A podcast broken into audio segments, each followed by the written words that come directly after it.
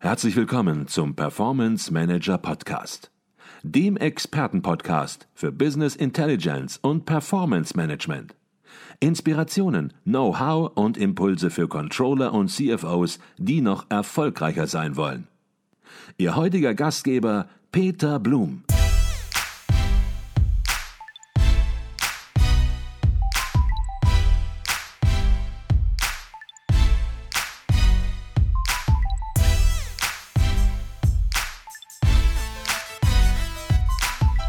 Herzlich willkommen im Performance Manager Podcast. Mein Name ist Peter Blum. Wir sind auf dem Controller-Kongress in München und bei mir steht Mario Rossi.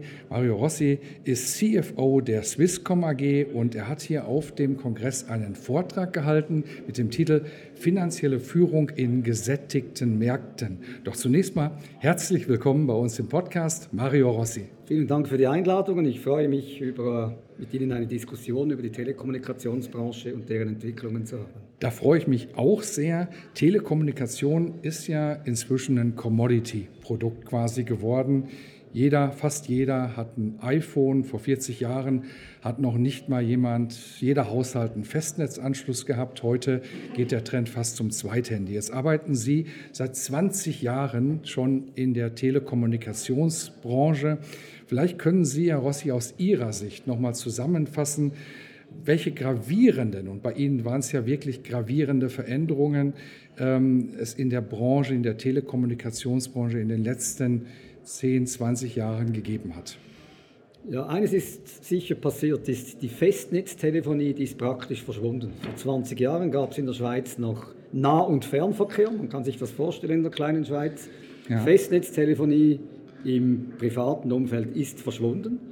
Kam natürlich dann in 2007, ja, Juni 2007, das erste iPhone auf den Markt und da ist die Mobilfunkkommunikation abgegangen. Mhm.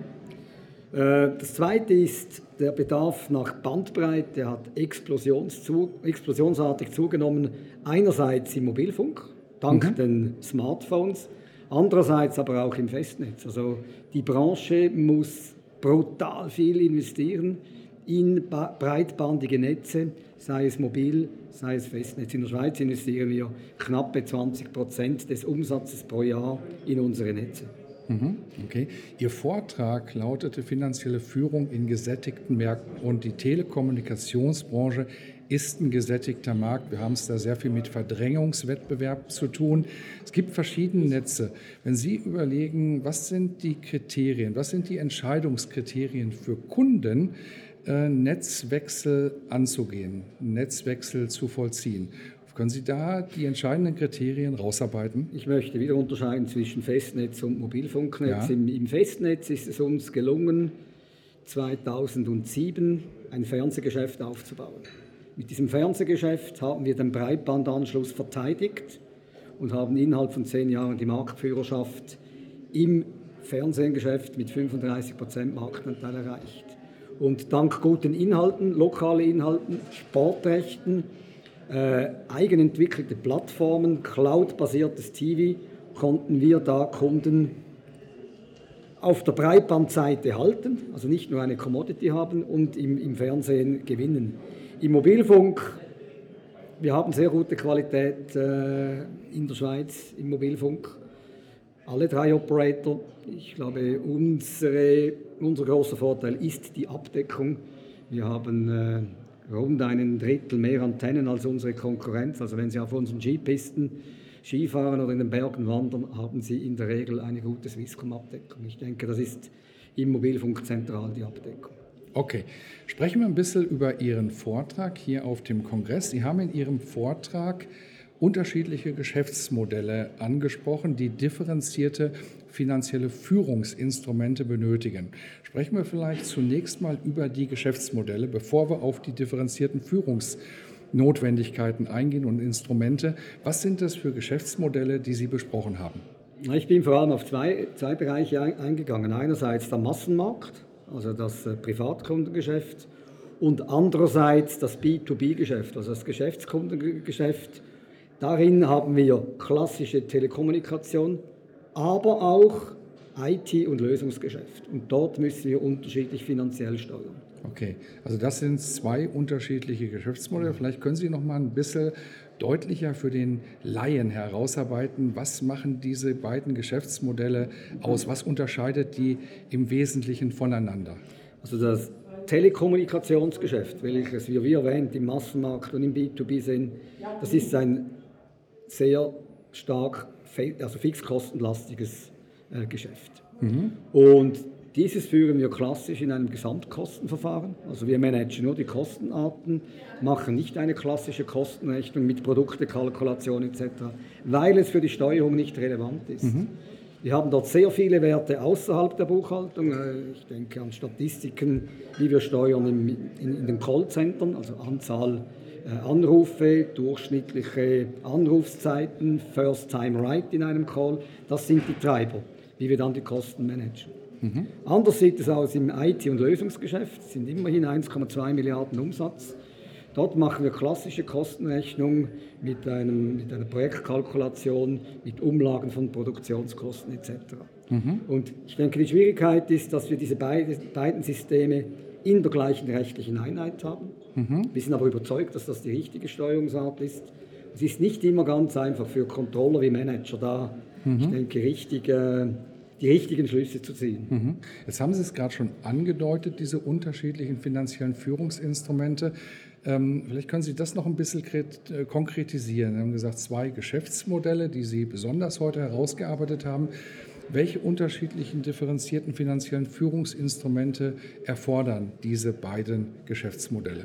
Ja, wie erwähnt, im, Massenmarkt, ähm, wir führen da sehr stark auf Kostenarten Mhm. Wir machen keine Produktekalkulation, also wir mhm. berechnen nicht, was kostet eine Minute mhm. telefonieren oder was kostet ein Anschluss. Es ist nicht relevant für die Steuerung und das ist auch nicht relevant für die Preisfindung. Preisfindung findet an einem anderen Ort statt. Dagegen im, im IT-Geschäft, dort müssen wir sehr fein steuern können, was kostet uns ein Auftrag, was für eine Marge bringt uns ein Auftrag, müssen wir Verlustrückstellungen bilden für einen Auftrag etc. Mhm. Also dort sind wir in, in einem klassischen äh, Kostenrechnungskalkulationsmodell. Okay, jetzt sind wir ja auf dem Controller-Kongress und seit Jahren spielt auf dem Controller-Kongress schon das Thema Digitalisierung eine große Rolle. Jetzt kommt hinzu Machine Learning und künstliche Intelligenz. Ja, es beeinflusst das Controlling, den Controller. Ähm, wie sind diese Themen, die ich gerade angesprochen habe, bei der Swisscom im Finanzbereich positioniert? Sind die, sind die dort positioniert? Ich glaube, wir sind etwa gleich weit wie, wie eine durchschnittliche Gesellschaft. Ich glaube nicht, dass wir, dass wir weiter sind. Äh, mhm. Wir machen einiges äh, im, im, im Bereich Robotics dort vermehrt in, in, in, der Finanzbuchhaltung, Kreditorenbuchhaltung äh, wir haben da keine Strategie gehabt. Das mhm. ist von, von, jungen Talenten ist das gekommen. Mhm. Und die haben da Use Cases äh, erarbeitet und wir haben in, in, einer Kürze Dutzende von Use Cases auch realisiert. Mhm. Ich habe die ein wenig la laufen lassen, zwei, drei Jahre, mhm. bewusst. Und habe jetzt ein kleines Center of Competence gemacht, um da mhm. Ordnung einzubringen. Also Change Management etc., Dokumentation auch für die Zukunft. Mhm. Äh, dort haben wir auch, äh, denke ich, gewaltige Effizienzen rausgeholt. Das haben wir gut gemacht. Dann, dann setzen wir äh, Prozess, so, also Prozessanalyse-Software ein, Order to Cash, solche Prozesse mhm. äh, analysieren wir hier und holen Effizienzen raus. Und dann, äh, ich denke, im ganzen Datenbankmanagement, Data Warehouse, da sind wir, würde ich sagen, vorne dabei, mhm. weil die Telco hat per Definition sehr viele Zahlungen, äh, mhm. äh, sehr viele Daten. Wir haben ein, ein äh, Data Analytics, Data Warehouse, Artificial Intelligence Team von etwa 250 Leuten. Nicht mhm. bei mir, sondern im Netz nahe. Mhm. Und da profitieren wir schon. Okay. Was sind die Herausforderungen aus dem Bereich Digitalisierung, die Sie für die Swisscom, für Ihr Unternehmen in den nächsten Jahren sehen? Sie sagten gerade, Sie sind schon in vielen Bereichen sehr weit. Was kommt jetzt noch? Ja, ich, ich, ich denke, die Hype-Phase ist, glaube ich, jetzt vorbei und da mhm. bin ich auch froh. Mhm. Konnte irgendwann das Wort Digitalisierung nicht mehr hören, oder? Mhm. Jetzt, ist es wirklich, jetzt müssen wir liefern.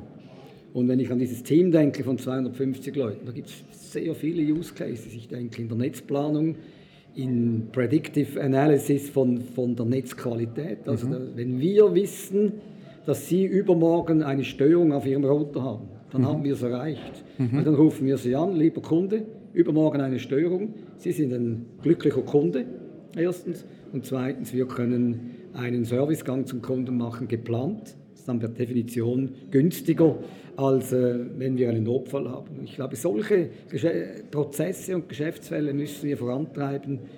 Es hilft und zahlt voll auf unsere Strategie ein. Kundenerlebnis das Beste und zweitens Kostenmanagement. Mhm. Jetzt gibt es im Finanzbereich gibt's auch Controller bei Ihnen und vor einem Jahr gab es einen sehr interessanten Fachartikel im Controller Magazin, geschrieben vom äh, Professor Utz Schäffer von der WHU, der dort die Frage gestellt hat, gibt es in zehn Jahren noch Controller? Was er meinte ist, Controller müssen sich anpassen, Controller müssen sich ändern von den Themen, vom Mindset auch.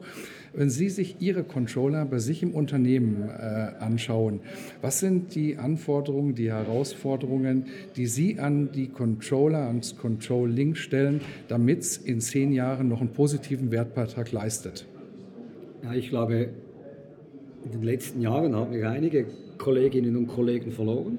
Mhm. Ich sage aus Qualitätsgründen mussten wir irgendwo anders platzieren im, im Unternehmen. Ich glaube, es hat zwei Elemente. Das klassische Rüstzeug, den Rucksack für den Controller, der ist unabdingbar. Der bleibt immer noch und der hat auch Bestand. Und dann muss heute ein Controller einfach offen sein für digitale Prozesse, für Möglichkeiten in der Digitalisierung. Er muss auch verstehen, was könnte die, die Digitalisierung dem Geschäft bringen. Also er muss da sehr open-minded sein. Mhm. Und ich bin überzeugt, dass es den Controller in zehn Jahren auch noch gibt. Mhm. Ich habe es vorher in meinem Vortrag gedacht, äh, gesagt, äh, ich sehe ihn in Zukunft als eine Art Entscheidungsexperte, mhm. der das Ganze zusammenbringt, die Strategie, die Prozesse, das Accounting-Wissen wird mhm. es auch in Zukunft noch geben, mhm. die Controlling-Kompetenz und eben auch die Kompetenz Richtung Digitalisierung. Und der wird auch in zehn Jahren noch ein wichtiges Element sein in der Unternehmensführung. Ich sage dem in Zukunft Entscheidungsexperte. Mhm. Okay. Die letzte Frage, Herr Rossi, bei uns im Podcast ist immer die gleiche. Und die lautet ungefähr so, was würden Sie jungen Controllern, jungen Finanzern, die ja in der Regel auch sehr karriereorientiert sind, was würden Sie dem vor dem Hintergrund Ihrer Erfahrung und Ihrer eigenen Karriere raten? Was müssen die tun? Was sollen die tun? Womit sollen die sich heute beschäftigen, damit sie in Zukunft noch up-to-date sind und entsprechend auch eben eine positive Entwicklung in Unternehmen machen? Ich glaube, zentral ist äh, Interesse für das Geschäft. Ich gehe davon aus, der betriebswirtschaftliche Rucksack, der ist gut gefüllt. Ja. Dann ist es Interesse fürs Geschäft, mit Managern zusammensitzen und eben neue Themen wie Digitalisierung etc. annehmen. Und dann würde ich empfehlen, zwei, drei Branchen zu machen und nicht allzu viel planen, weil vieles ist auch Zufall im Leben. Okay, das heißt, ich verstehe Sie richtig, Geschäftsmodelle begreifen, nicht nur auf die Zahlen gucken, Nein, sondern auch vor allen Dingen die Geschäftsmodelle, die Mechanismen begreifen, die hinter diesen Geschäftsmodellen steht, insbesondere, und das kommt ja auch immer mehr, wenn es digitale Geschäftsmodelle ja, sind. Ja, da bin ich mit Ihnen hundertprozentig einverstanden. Wirklich das Fundament des Geschäfts, des Geschäftes verstehen, was ist möglich mit Digitalisierung, was sind die Treiber des Erfolgs, was sind die Treiber des Misserfolgs. Mhm. Das ist das Zentrale. Die, die, mhm. Ich sage am Schluss, die Zahlen ist ein Abfallprodukt. Mhm. Es ist die Wertung der Zahlen, was wichtig ist. Mhm. Okay. Herr Rossi, ich glaube, das war ein ganz spannender Einblick, ein kurzer Einblick in die Swisscom, in die Controlling-Landschaft der Swisscom. Herzlichen Dank dafür